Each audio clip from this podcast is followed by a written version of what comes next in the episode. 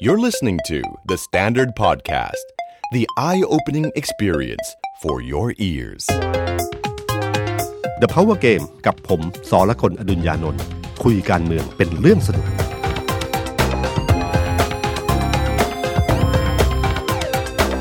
สวัสดีครับ ผมสอละคนอดุญญานนท์ สวัสดีครับ ผมออฟพลวุฒิสงสกุลคอนเทนต์ครีเอเตอร์การเมืองเดอะสแตนดาร์ดสวัสดีพี่ตุ้มแล้วก็สวัสดีคุณผู้ฟังทุกคนนะครับ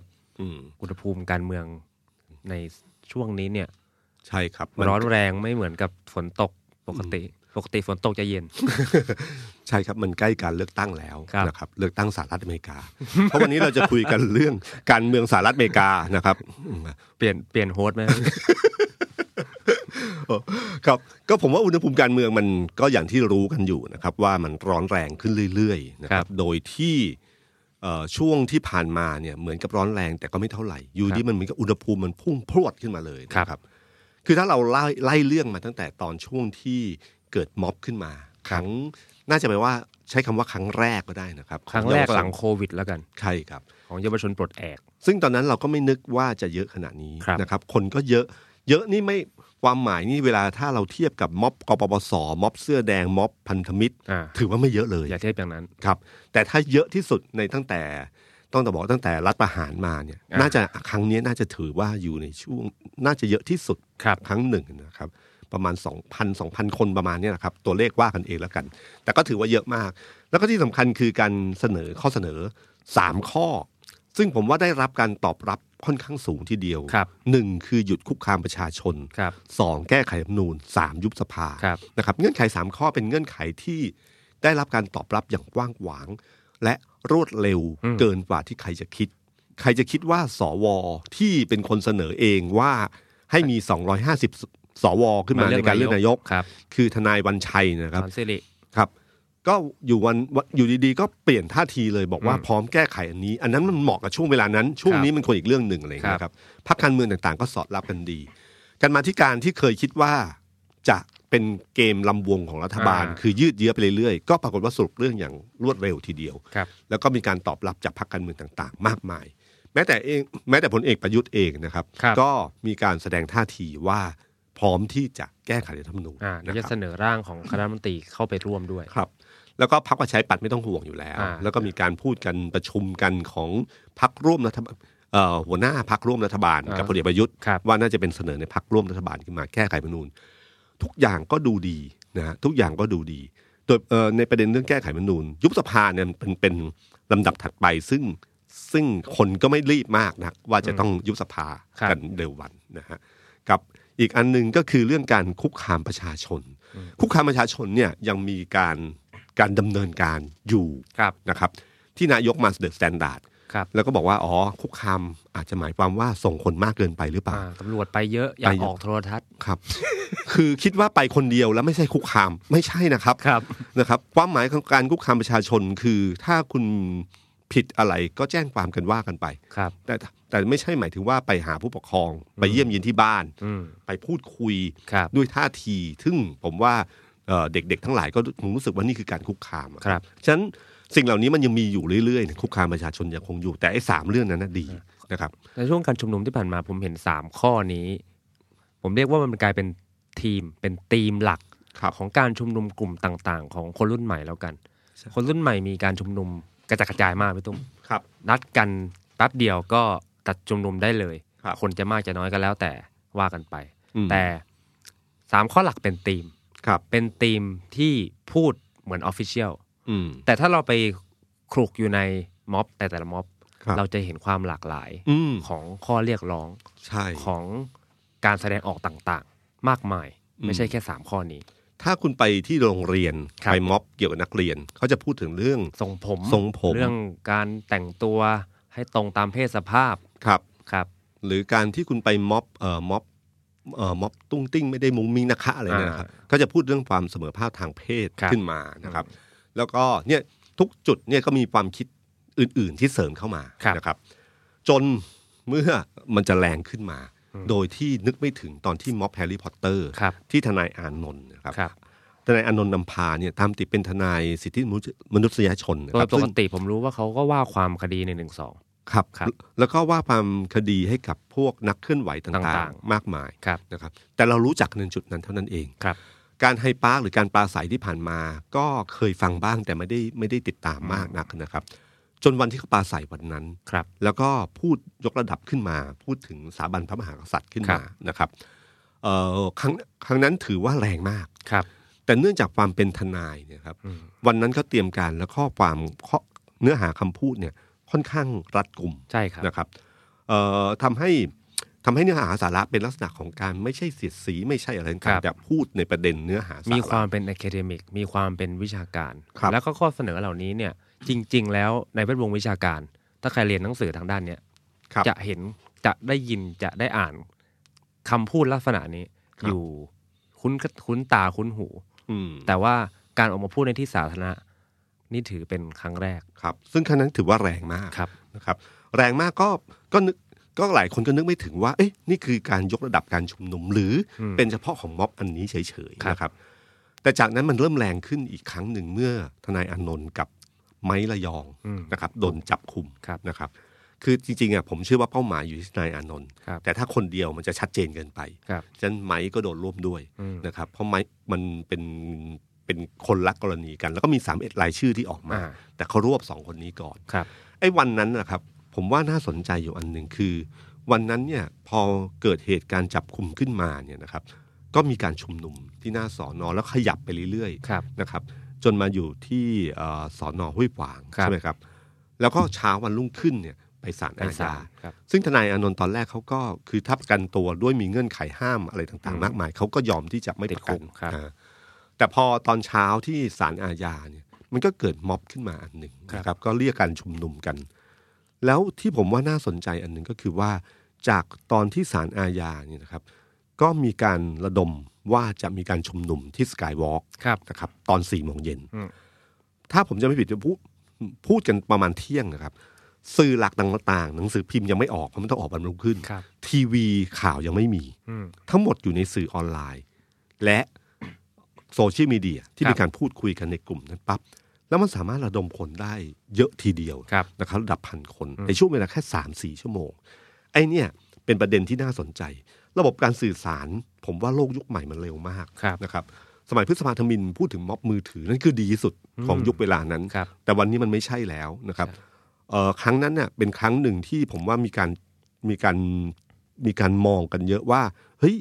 นี่ใช้เวลาแค่สี่ชั่วโมง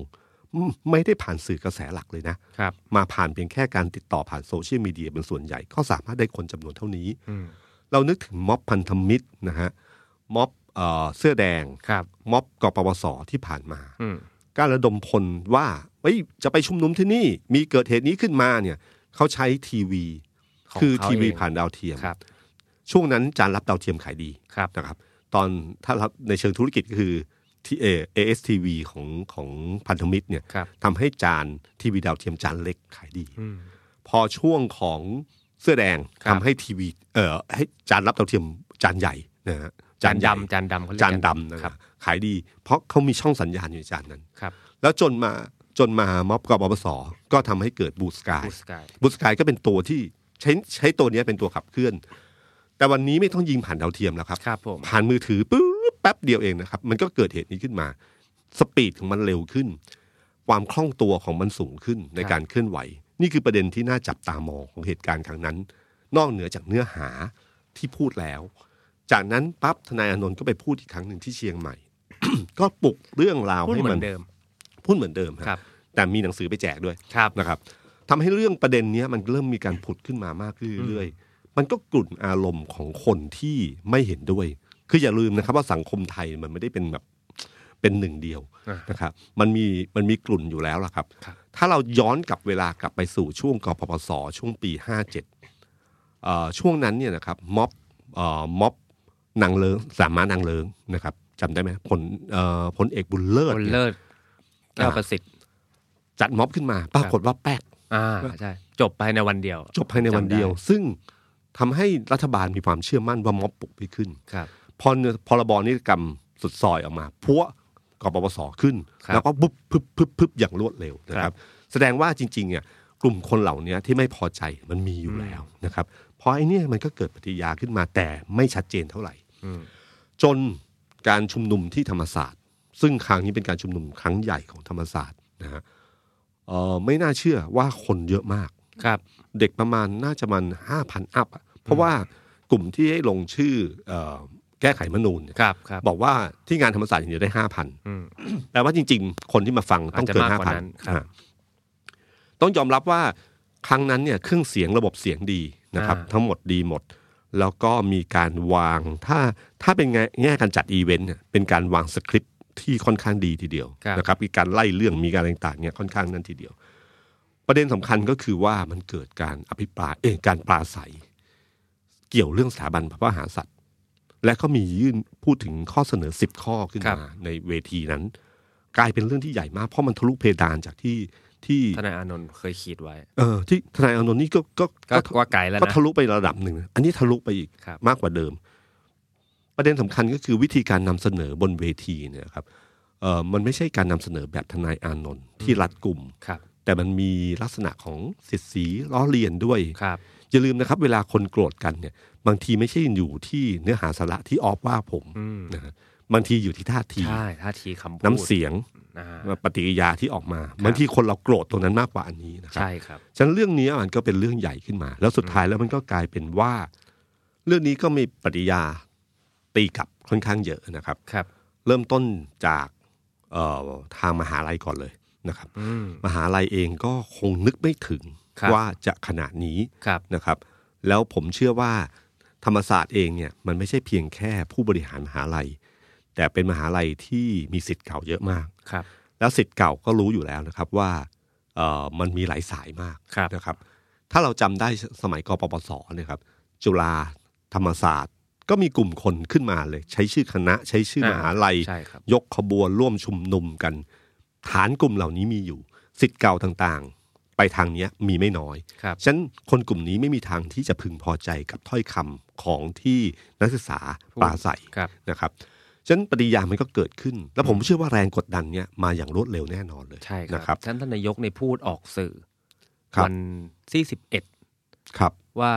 ให้ผู้พาอ่าให้สถาบันการศึกษาเนี่ยต้องรับผิดชอบ ครับ การพูดออกสื่อแบบเนี้ย ผมก็ตีความว่าก่อนมาพูดเนี่ย แอคชั่นไปเยอะแล้วแหละ อืม กดดันไปเยอะแล้วแหละ ครับ แต่ผมเชื่อว่ามาส่วนหนึ่งมาจากสิทธิ์เก่าค่อนข้างเยอะทีเดียวท่าทีของอาจารย์ปริญญาของมหาลัย ก็เริ่มชัดเจนว่าเออคือเคารพในเสรีภาพ ครับ ในการแสดงความเห็น แต่เรื่องพวกเนี้ยมันเป็นเหมือนกับนอกเหนือ อืม เป็นทำไมแล้วก็ขอโทษอะไรต่างๆเนี่ยแสดงท่าทีไป ล่าสุดสภามหาลัยก็เพิ่งประชุมมาแล้วก็มีสี่ข้อคล้าย ๆกัน คือเขาหนึ่งข้อหนึ่งที่ผมจำได้คืออ่ะเราเอ่อเคารพในเรื่องของระบอบประชาธิปไตยที่มีพระมหากษัตริย์เป็นประมุข ครับ อีกอันหนึงก็เคารพเสรีภาพเด็ก ให้มีการสอบสวน ก็เป็นแนวกว้างๆออกมานะครับ ซึ่งจากนอกเหนือจากนี้แล้วเนี่ยนะครับปฏิญาที่ของรัฐบาลที่ออกมาเนี่ย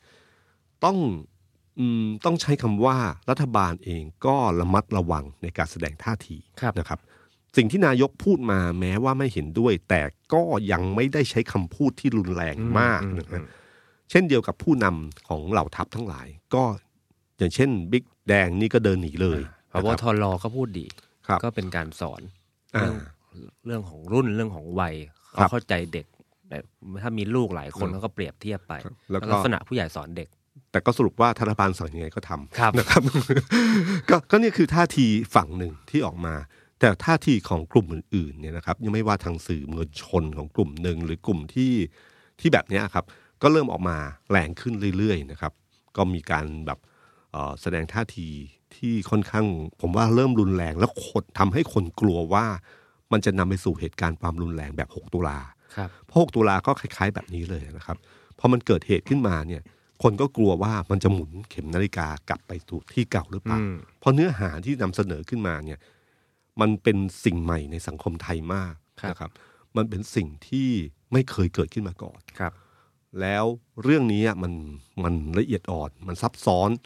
จนแบบคนระมัดระวัง คนที่ผ่านโลกในในในในในช่วงเวลาที่ผ่านมายาวนานเนี่ย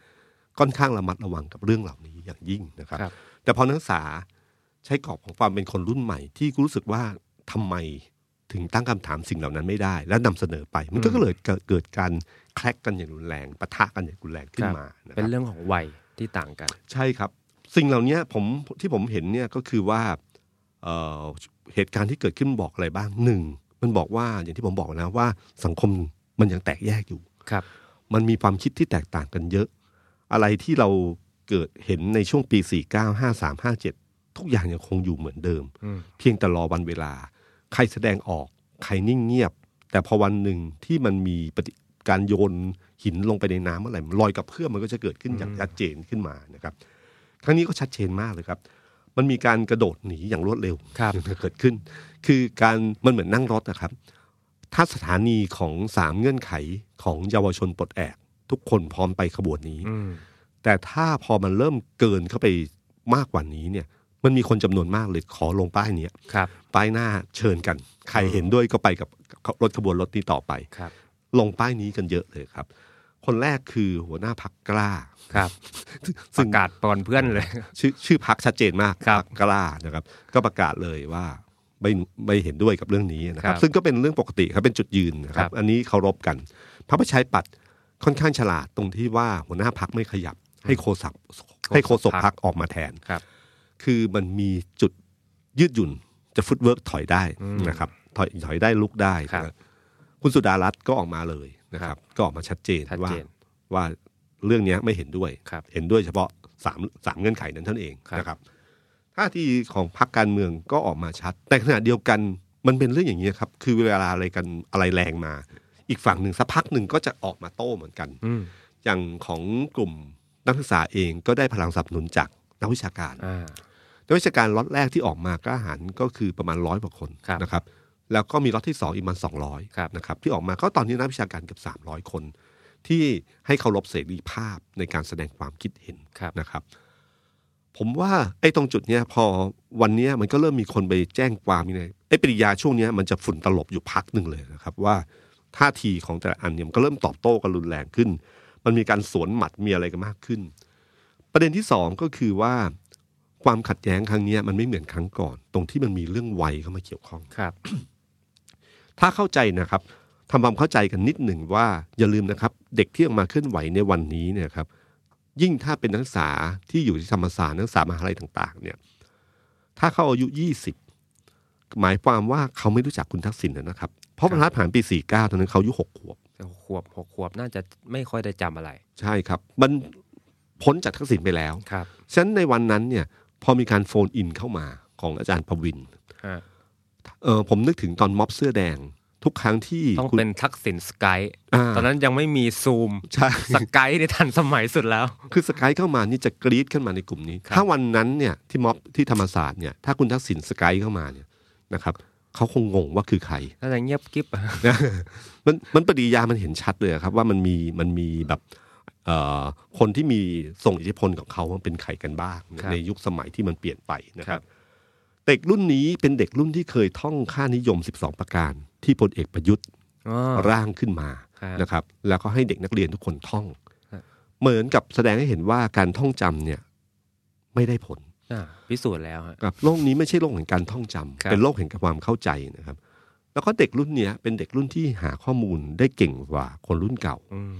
ผมนึกถึงสมัยผมที่เข้าธรรมศาสตร์ใหม่ๆเนะครับ ครับ ช่วงนั้นเป็นช่วงที่หลังเหตุการณ์ 6 ตุลา19 ได้พักใหญ่ ตอนหก ะครับ ตุลาหนึ่งเก้าพี่ตุ้ม ผมอยู่มัธยมต้นนะฮะ อยู่จันทบุรี อยู่จันทบุรี เป็นช่วงเวลาที่ผมเข้าใจในเรื่องของการโฆษณาชวนเชื่อได้อย่างชัดเจนมาก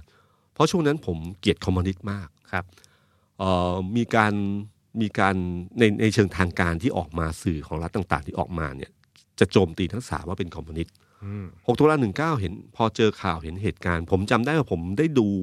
ภาพเหตุการณ์ของคืนวันที่ 6 ตุลาที่ช่องช่องนั้นตอนตอนนนเป็นช่องเก้ายังไม่แน่ใจนะครับหรือช่องสี่ผมไม่แน่ใจนะมัน ครับ เหมือนวัฒนาวิวัฒนาการของมัน ได้เห็นภาพภาพนั้นบนจอ ครับ แต่ไม่ได้รู้สึกเครียดแค้น ครับ กลับรู้สึกว่า เอ๊ะ มันสมควรแล้วนะคอมมิวนิสต์มันเลวร้ายมันควรโดน นั่นคือภาพของคนที่อยู่ต่างจังหวัดแล้วเห็น ครับ เหตุการณ์นะ เด็กมอต้นจังหวัด ครับ จันทบุรี จังหวัดจันทบุรี ผมคุยกับเพื่อนผมที่เอ่อที่มติชนรุ่นราวคราวเดียวกันอยู่ร้อยเอ็ด ครับ ก็เห็นแบบเดียวกัน อืม แปลว่าโฆษณาชวนเชื่อในยุคนั้นมันไปตรงนั้นจริงๆนะครับ พอเมื่อวันที่เข้าธรรมศาสตร์เนี่ยกว่าผมที่ผมจะค้นข้อมูล 6 ตุลา19 ขึ้นมา ผมก็ต้องไปหาหนังสือในห้องสมุด ครับ แล้วก็มาอ่าน อ่านจบ เข้าไป เอาไปคืน ก็ไปคืน ก็มีเพื่อนที่อยากรู้ก็เข้าไปอ่าน ยืมต่อก ว่าที่ข้อมูลหนังสือเล่มนี้จะเริ่มเข้าสู่คนร้อยคน อาจใช้เวลาปีหนึ่ง ครับ นะครับกว่าจะรู้เรื่องได้ อืม กับการกระจายข้อมูล มันมีการเล่าต่อ มีการกว่าเอ่อเอกสารข้อมูลก็เป็นแค่หนังสือ ครับ แต่โลกวันนี้พอคุณอยากรู้เรื่อง 6 ตุลา ครับ คุณเข้า Google ตามที่นายกสอนเนี่ย ครับ นะครับ คุณเข้าไปนิดเดียว คุณจะได้เจอทั้งข้อความคลิปต่างๆ มากมายนะครับ ภาพเคลื่อนไหวเรื่องต่างๆเยอะแยะไปหมดเลยฉะนันข้อมูลข่าวสารมันเร็ว ข้อมูลข่าวสารเนี่ย แต่เพียงเป็นข้อมูลข่าวสารเอ่อข่าวสารเอ่อเป็นข้อมูลข่าวสารที่ภายใต้อีกบริบทหนึ่ง ผมเข้าไปเนี่ย ผมรับรู้ว่าบรรยากาศเหตุการณ์นั้นเป็นยังไง พอทำความเข้าใจได้ว่าทำไมกลุ่มกลุ่มหนึ่งถึงกลัวคอมมิวนิสต์มากนัก ครับ ทำไมถึงอะไรเงี้ยทำไมมันเข้าใจเวลานั้น อืมอืม แต่ณวันนี้เนี่ยมันไม่ได้เข้าใจในบริบทเดิม มันเป็นบริบทใหม่ของเขา ซึ่งเป็นบริบทที่เขารู้สึกถึงความเท่าเทียมพูดถึงอะไรต่างๆ เนี่ยเขาเลยเขาเลยความรู้สึกมันเปลี่ยนไปนะอันนี้เป็นเรื่องปกติธรรมดานะถ้าถ้าถ้าตามหลักของมนุษยวิทยาเนี่ยเขาเคยสอนว่า ถ้าสมมติว่าเราไปทำวิจัยที่ชาวเขา แล้วเห็นชาวเขาเผ่านี้กินข้าวด้วยมือ ฮะ แล้วคุณบอกว่านี่ไม่สิวิไลย์ ครับ เพราะคุณเอากรอบของคุณไปตัดสิน อืม นะครับฉะนั้นจริง ๆ แล้วเราต้องเอาเอาตัวเราเนี่ยไปแทนตัวเขา ความรู้สึกเขาให้ได้มากที่สุด ครับ ก่อนที่จะอย่าใช้กรอบของเราไปตัดสิน อืม นะ อื ฮะ มอืม กรอบประสบการณ์ของเนี่ยเป็นเรื่องที่สำคัญ ครับ ฉะนั้นวันนี้ก็คือสิ่งเดียวกัน คือกรอบประสบการณ์ของคนรุ่นผม คนรุ่นอายุมากกว่าหรือคนอายุน้อยกว่าผมนิดนึง กับคนรุ่นนี้มันเป็นกรอบประสบการณ์คนละกรอบ ผมผมเข้าใจเหมือนกัน เพราะ ครับ ว่าจริงๆอาชีพนักข่าวก็สอนหลักมนุษยวิทยาเบื้อง ครับ ต้นให้เราเอาตัวเองเข้าไปแทนเขาให้ได้ แล้วก็เอาตัวเราออกมาจากตัวเราเอง ครับ แล้วก็มองปรากฏการณ์มีคนถามผมเยอะครับเรื่องนี้ อืม ผมก็เป็นเป็นความเห็นส่วนตัวของผม อืม ผมคิดว่าคนจำนวนก็มีจำนวนมากที่เห็นด้วยคอยตาม ครับ ต้องการต้องการเห็นความฝันของประเทศ อืม ในแบบนั้น แต่มันมีความแตกต่างระหว่างวัยโดยเฉพาะคนรุ่นผมเนี่ยอายุสามสิบ ครับ ขึ้นไปเนี่ยแต่ยังไม่เกินสี่สิบห้าสิบเนี่ยคนรุ่นนี้อยู่กับปัจจุบัน อืม มีความฝันแต่ อืม ปัจจุบันอะเยอะ อ่ะ มีภาระมีงานการ ครับ ที่อยู่ตัว อืม มีฝันแต่ทิ้งปัจจุบันไม่ได้ ใช่ ก็คือมีคือมันไม่เหมือนกับวัยตอนที่ ตอนถ้าเป็นตอหนมสว เรียนใช่หนุ่ม ใช่ สาวเนี่ยเขาอยู่กับอนาคตเขา ครับ เห็นอนาคต ปัจจุบันเขาน้อย อืม เขาน้อยกว่าเรา อืม มันเขาก็ไม่ผิด อืม ที่เขาจะที่เขาจะไปตามฝัน อืม แต่วิธีการมันจะไม่เหมือนเรา ใช่ครับ ครับ นั่นคือสิ่งที่ต้องเข้าใจ อืม แต่อย่าไปดูถูกว่าเด็กเขาไม่รู้นะค ครั รั บบ เขาอาจจะรู้ในสิ่งที่คุณไม่รู้ แต่เพียงแต่ว่าในบริบทของเขาต่างหากที่ทำให้เขาคิดอีกแบบหนึ่ง ครับ นะครับฉะนั้นผมว่าความรักความเชื่อความศรัทธาของคนแต่ละรุ่นมันแตกต่างกันนะอย่างเช่น นึกถึงตอนสมัยผมเนี่ยถามว่าจบแล้วอยากเป็นอะไร รุ่นผมเนี่ยคือรุ่นที่อยากเป็นข้าราชการนะฮะ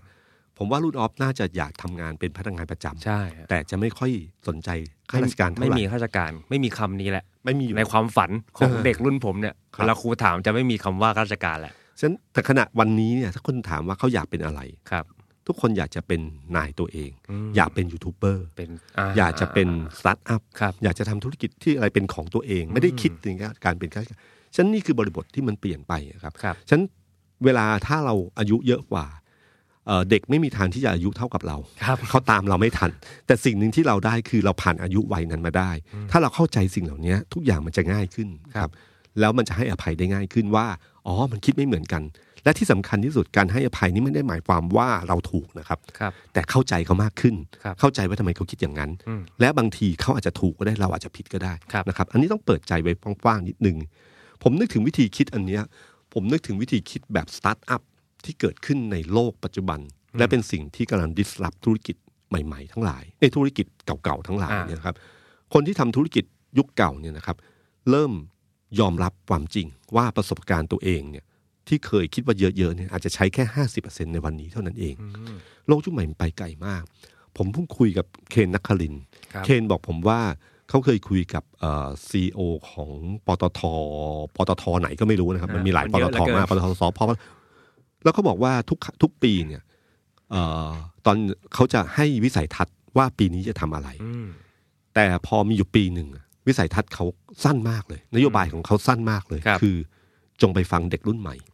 ด้วยสันคำสั้นๆกระชับอย่างนี้ เพราะเขารู้ว่ามันยุคใหม่แล้ว มันเป็นประสบการณ์เดิมเขาเนี่ยอาจจะใช้ไม่ได้ร้อยเปอร์เซ็นเท่าไหร่ แบงค์ทุกแบงค์ที่เกิดขึ้นเขากลัวกระแสดิสรับเขาต้องตั้งหน่วยงานขึ้นมาเป็นหน่วยงานกึ่งสตาร์ทอัพ ครับ เพื่อเรียนรู้และโจมตีตัวเองว่าอะไรที่สตาร์ทอัพคิดว่าเป็นเพนพอยต์หรือเป็นจุดด้อยขององค์กรหรือของธุรกิจเนี่ยทำเลยแต่เราทำเอง อืม วิธีคิดนี้มันเริ่มเปลี่ยนไปครับ อ่ามันเปลี่ยนไปในภาคธุรกิจ ใช่ครับ แต่ มัน ภาคราชการยังเหมือนเดิมนะครับพี่ ภาคราชการเหมือนเดิม เพราะว่าผมคนเดียวกันที่คุยกับพี่ตุ้ม ครับ พี่เคียนทักลินก็บอกผมเหมือนกัน อืม ว่าราชการติดต่อมา อืม ขอสัมภาษณ์ อยากทราบอนาคตประเทศ ในอีกประมาณ 5 ปีข้างหน้า อืม คุณเคียนทักลินก็ตอบกลับไปว่า เอกชนเขามองกัน ยังไม่ถึงปีเลย ใช่ ใครจะไปรู้อีก 5 ปีเป็นยังไง โลกมันไปขนาดไวขนาดนี้ จะไปรู้ได้ยังไง 5 ปีเป็นยังไง ใช่ ครับ เลยไม่อย่าอย่าพูดถึงยุทธศาสตร์ 20 ปี ครับ ครับฉะนั้น disrupt เนี่ยมันคือความหมายของในเชิงธุรกิจเนี่ยมันคือความคิดใหม่ที่ทำลายล้างสิ่งเดิมนะครับเขาคิดถึงเอ่อวิธีการที่จะสร้างตลาดก่อนที่กำไร โลกธุรกิจยุคเก่าเนี่ยจะต้องคิดทำธุรกิจแล้วมีกำไร แต่สตาร์ทอัพเนี่ยพอระดมทุนได้เนี่ยถ้าคุณเผาเงินช้าเนี่ยคนให้เงินมาเขาจะโกรธนะ เหรอฮะ เพราะต้องสร้างตลาด ครับ เขาไม่ได้คิดกำไรเบื้องต้นเขาสร้างแพลตฟอร์มขึ้นมา จนวันหนึ่งที่เยอะพอแล้วค่อยคิดทำกำไร อืม โมเดลของ Google ของ Facebook นี่คือสิ่งเหล่านี้หมดเลย แกร็บ นะครับ ที่เราสั่งกันทุกวันนี้ ใช่ครับ อืม เขายอมเผาเงินทิ้งก่อน ครับ เพื่อที่จะวันหนึ่ง ผมยกตัวอย่างนี้เพื่อขึ้นมาเพื่อจะบอกว่านี่คือวิธีคิดที่มันเปลี่ยนไป อืม ธุรกิจคิดแบบนี้แล้ว ครับ ฉะนั้นผมคิดว่าวิธีคิดในการเคลื่อนไหวการเมือง หรือการเอ่อการเคลื่อนไหวที่ผ่านมาเนี่ยบางทีเด็กรุ่นใหม่อาจจะไม่ได้คิดแบบเราก็ได้ ครับ นะครับเขาทดลองแล้วกล้าล้มเหลว นี่คือหลักคิดของสตาร์ทอัพเลยนะครับ ครับ อล้มแล้วก็ลุกให้ไว ครับ เท่านั้นเอง ล้มคือการเรียนรู้สิ่ง ครับ นี้ ฉะนั้นอย่าแปลกใจที่อยู่ดีๆวันชุมนุมของเยาวชนปลดแอก อ่า ว่าจะนอนค้างคืน แล้วเขาก็สามารถปรับเปลี่ยนว่าไม่เอาแล้ว อืม หรือของธรรมศาสตร์ที่บอกว่า 12 สิงหาจะมีชุมนุมที่สวนลุม ครับ แล้ววันหนึ่งก็ ประ เปลี่ย กาน ศเปลี่ยนบอกว่ายกเลิก ยกเลิก ครับ เพราะเขาพร้อมปรับเปลี่ยนแล้วเขาไม่รู้สึกว่าการปรับเปลี่ยนนี่เป็นการที่เหมือนกับเสียหน้า อืม เขาพร้อมแก้ไข ครับ ฉะนั้นนี่คือมิติที่ผมว่าต้องเข้าใจเขาอยู่เหมือนกันนะครับ อย่าแปลกใจนะครับที่ผู้เชี่ยวชาญการเมืองหรือนักเคลื่อนไหวทั้งหลายเนี่ยรุ่นที่ผ่านมาทั้งหลายเนี่ยแม้แต่ผมเอง ครับ ผมว่าถ้าเขามองด้วยกรอบเก่าเนี่ยเขาจะมองคิดว่าเหมือนอาจารย์สุขุมนวลสกุลพูดในรายการหนึ่งบอกว่า ครั้งเนี้ยเหมือนนักศึกษาเสียของ คือกำลังได้สามข้ออที่ได้มาแล้ว คือแก้ไขโดยเฉพาะแก้ไขรัฐธรรมนูญซึ่งจับถ้าจำได้ว่าการเมืองในช่วงเวลาหลายช่วงปีที่ผ่านมาพอพูดถึงแก้ไขรัฐธรรมนูญทุกคนคิดว่าเป็นไปไม่ได้ ครับ แต่ใครจะคิดว่าเมื่อประมาณหนึ่งเดือนที่ผ่านมา มันเป็นเกือบจะเป็นไปได้แล้ว ครั นะ บ มันมีการ สัญญาณ เคลื่อน ที่อมัย่าง เร็ เร็ ว ว เป็นไปได้เลยแหละ ใช่ไหมครับ ครับ สัญญาณมันชัดเจน สัญญาณ มาก มันชัด ถ้าทำไมไม่เอาสามข้อนี้ก่อนแล้วค่อยไปต่อ นี่คือวิธีการคิดเดิม คือได้อันนี้ก่อนแล้วค่อยไปต่อ กำไรก่อนเหมือนธุรกิจ อ่ามี มีกำไรก่อน กินทีละคำก่อน อ่า เอานี้ได้แล้วค่อยขยับขยับขยับ อืม ในแง่การเคลื่อนไหว อืมอื แต่อันนี้เหมือนก้าวล้ำไปเลย ครับ มันทำให้เหมือนกับว่าเสียของนะฮะคืออันที่สองคือวิธีคิดเดิมๆของการเคลื่อนไหวทั่วไปเนี่ย จะต้องหาแนวร่วม หามวลชน ครับ แนวร่วมของเขาเนี่ยคือว่าเอ๊ะอะไรที่คิดคล้าย ๆ กัน ยุคยุคเก่าเนี่ยเขามีคำว่าแสวงจุดร่วมสงวนจุดต่าง ครับ คืออะไรที่ต่างกันเนี่ยเอาไว้ก่อน ครับ อะไรที่ร่วมเนี่ยมาร่วมกัน อ่า เพื่อให้ขยายมวลชนได้เรื่อย ครับ ๆ นี่คือวิธีคิดแบบเดิม อื นะ ม ฉะนัน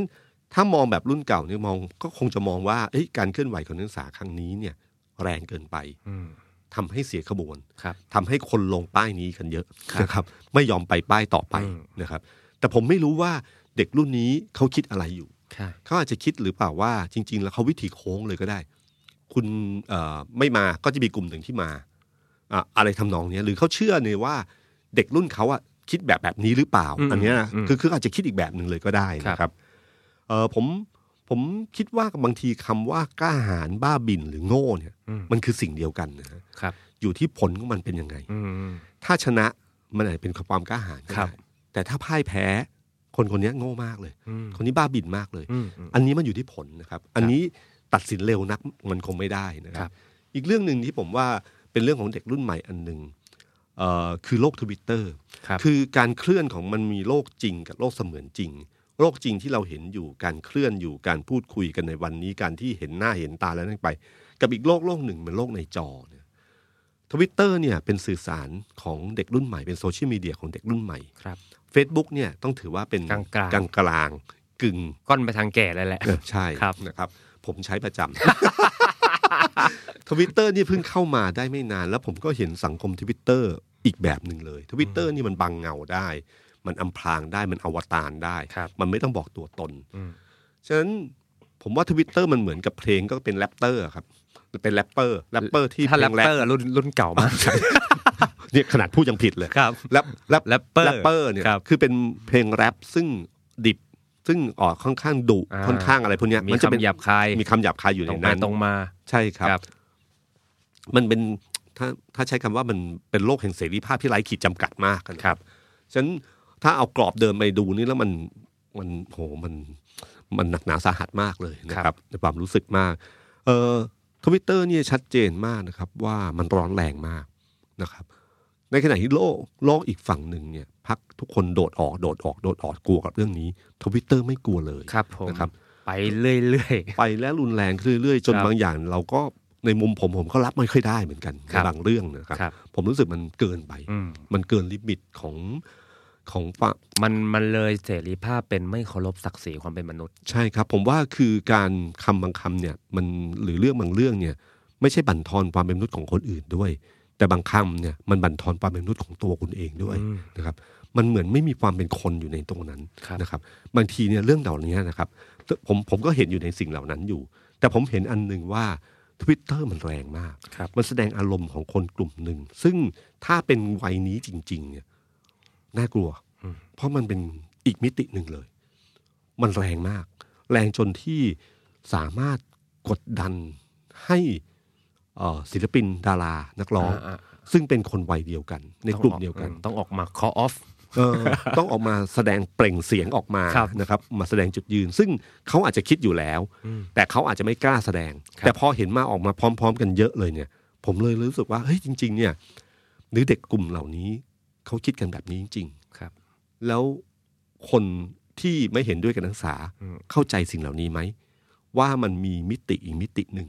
ที่คุณมองไม่เห็น ครับ เขาอาจจะเงียบๆอยู่ที่บ้าน แล้วไม่แล้วอาจจะเฉยๆกับคุณ คิดว่าพ่อแม่คงคิดว่าเขาเห็นด้วยกับคุณ อืม แต่จริงๆ พอเขาอยู่ในโลกในจอละความคิดเห็นแท้จริงเขาออกมา ครับ นะครับ เด็กกลุ่มนี้ทั้งเอ่อศิลปินนักร้องที่ออกมา ติ่งเกาหลีทั้งหลายที่เป็นกลุ่มขึ้นมา ก็เริ่มแสดงท่าทีอย่างร้อนแรง ครับ นะฮะมันปลุกกระแสขึ้นมาอย่างอย่างรวดเร็ว ซึ่งเอ่อบางบางอันเรารู้ว่าทวิตเตอร์เนี่ยปั่นได้บางส่วน ครับ แต่ถ้าไปหลักล้านเนี่ยปั่น ไม่ ยาก มั มัน น ยาก ไม่ มันยาก มันไม่ได้มันไม่ได้ง่ายขนาดนั้นที่จะปั่นไปถึงล้านเนี่ยมันต้องมีอะไรบางอย่างที่เป็นความจริงอยู่ในนั้นอยู่นะครับ นี่คือสิ่งที่น่าจับตามองว่า ผมผมนึกสนุกสนุกๆดูนะครับว่า ถ้าละครเรื่องหนึ่งเนี่ย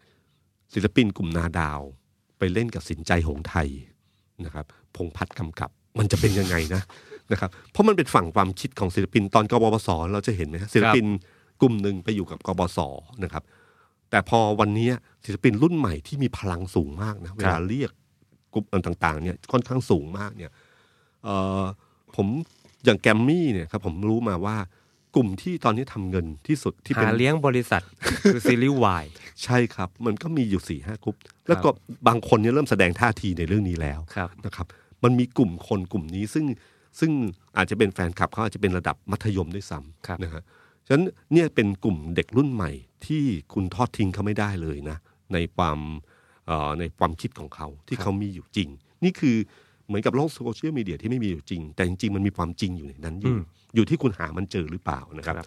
กลับไปบ้านอาจจะเป็นคนละคนก็ได้นะครับ โลกโซเชียลมีเดียโลกความเป็นจริงเนี่ยเมื่อกับมันอาจจะไม่เหมือนกันก็ได้นะครับ ครับ ช่วงนี้เป็นช่วงที่ผมว่าใครใครที่มีพ่อแม่ที่เป็นวัยรุ่นนะครับ คงมีความคิดเห็นที่แตกต่างกันได้ ถ้าสมมติความคิดเห็นทางการเมืองไปทางเดียวกันก็ไม่เป็นไร ครับ แต่ถ้าแตกต่างจะเป็นช่วงเวลาที่อึดอัดอันหนึ่ง ครับ สมัยม็อบเสื้อแดงเสื้อเหลือง อืม เนี่ย ก็ มัน มีปรากฏการณ์แบบนี้เหมือนกัน อ่าแต่เป็นปรากฏการณ์ไม่ใช่เป็นวัย อืม เป็นปรากฏการณ์ของเอ่อพ่อไปอย่างหนึ่งแม่ไปอย่างหนึ่งแฟนเราคิดอีกแบบหนึ่งพ่อตา อืม คิดอีกแบบ มันจะเป็นแบบคนรุ่นใหญ่ ครับครับ แต่คราวนี้ไม่ใช่แล้วครับ มันชัดว่าเป็นวัยเลย เป็นวัยอย่างชัดเจนมาก อันเนี้ยคือประเด็นที่น่าจับตามองอันหนึ่งที่ที่ผมเห็นจากปรากฏการณ์ครั้งนี้ ครับ กับเรื่องที่สามก็คือว่า ผมว่าวันนี้สื่อหลักก็โดนตั้งคำถามจากเด็กรุ่นใหม่ ครับ คือเด็กรุ่นใหม่ไม่เข้าใจหรอกครับว่าสื่อต่างๆ เนี่ยเขาก็ผ่านร้อนผ่านหนาวมาพอสมควร อืม เขาก็รู้ว่าเรื่องอะไรที่แตะได้ แตะไม่ได้ ครับ เรื่องอะไรที่เคยแตะได้ แล้วมีปัญหามาก่อนเขาก็เขาก็ใช้วิธีการเดินอย่างอย่างระมัดระวัง ครับ นะครับ แต่ผมว่าวันนี้เนี่ยมันเหมือนกับการบายพาสอย่างเช่นที่ผมยกตัวอย่างว่า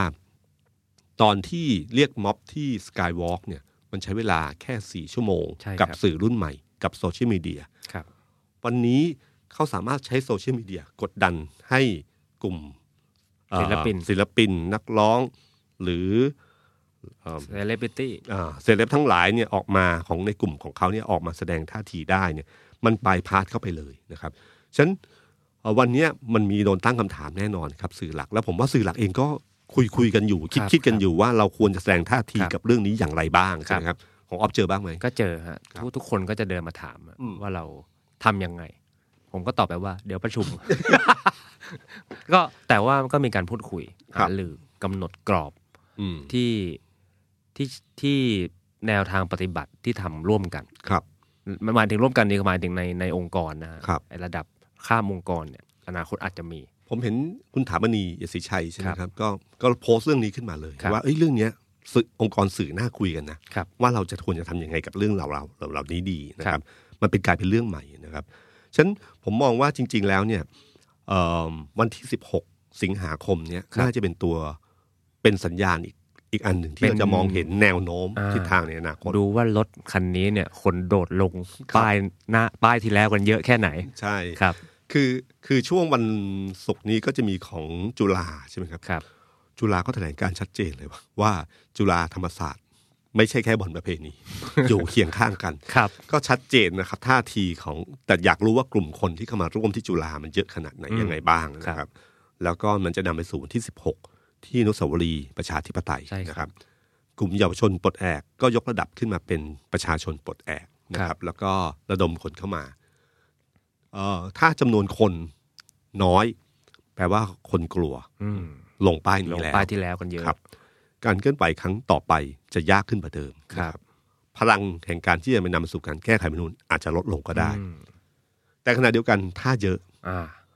น่าจับตามองว่ากลุ่มที่เยอะนี่คือใคร ครับ กลุ่มที่เยอะคือเด็กๆ ที่เข้ามาร่วมกัน เยาวชนทั้งหลายมารวมกันเยอะๆ เหมือน 14 ตุลาหรือเปล่า ครับ นะครับหรือเป็นกลุ่มผสมผสานระหว่างกลุ่มเด็กกับกลุ่มคนเสื้อแดง ซึ่งรอคอยเวลาอยู่เหมือนกันที่จะมาร่วม อื นะครับ ก็ผมไม่รู้ว่าเป็นยังไง ก็ต้องรอคอยวันนั้น เพราะวันนั้นเนี่ยจะเป็นวันหนึ่งที่เอ่อน่าจะเป็นสัญญาณให้บอกให้เห็นว่าทิศทางต่อไปของการเมืองไทยจะเป็นยังไง ครับ แต่สิ่งสำคัญที่สุดนะครับ เราผ่านบทเรียนของ 6 ตุลาคมมาแล้ว ครับ 6 ตุลา19 เป็นภาพประวัติศาสตร์ที่เลวร้ายที่สุด ครับ มันเป็นมหมหรสพของการฆ่าคน ฆ่ากันกลางกรุ กลาง งกเทรุ พ งเทพ ด้วยเรื่องราวต่างๆ ที่ผมว่าก็รู้ๆกันอยู่แล้ว ครับ ถ้าเราเคยมีประวัติศาสตร์แบบนั้นอยู่แล้ว เรารู้ว่ามีปัจจัยอะไรทำให้ก่ออ ม ก่อสิ่งเหล่านั้นเกิดขึ้นเนี่ยนะ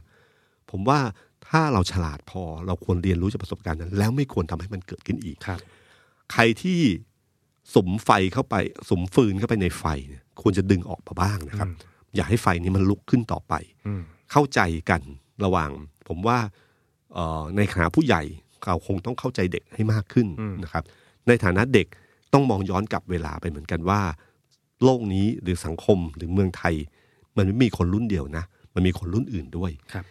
ผมมีมีเรื่องหนึ่งที่อยากอยากเล่าให้ฟังก็คือผมนึกถึงเหตุการณ์ของเมื่อตอนปี 49 ครับ ตอนเดือนมีนาคม ครับ มันมีเหตุการณ์อันหนึ่งคือการทุบมีเด็กมีผู้ชายคนหนึ่งไปทุบสารเท้าปะเท้ามหาพรหมที่สี่แยกลาดประสงค์ ครับ นะครับเอ่อสารเท้ามหาพรหมเป็นที่เคารพศรัทธา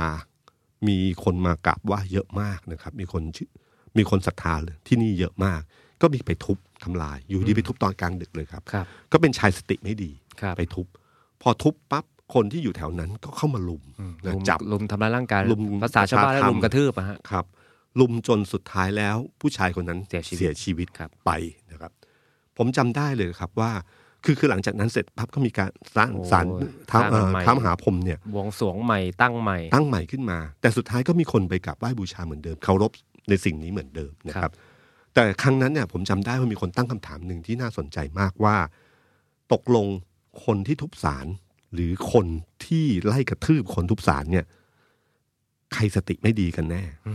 นะผมว่าเรื่องนี้เป็นคำถามที่น่าสนใจมากเลยนะครับ ว่าบางทีอะ เราต้องใช้สติกับเรื่องราวต่างๆ ที่เกิดขึ้นค่อนข้างมากทีเดียวนะครับ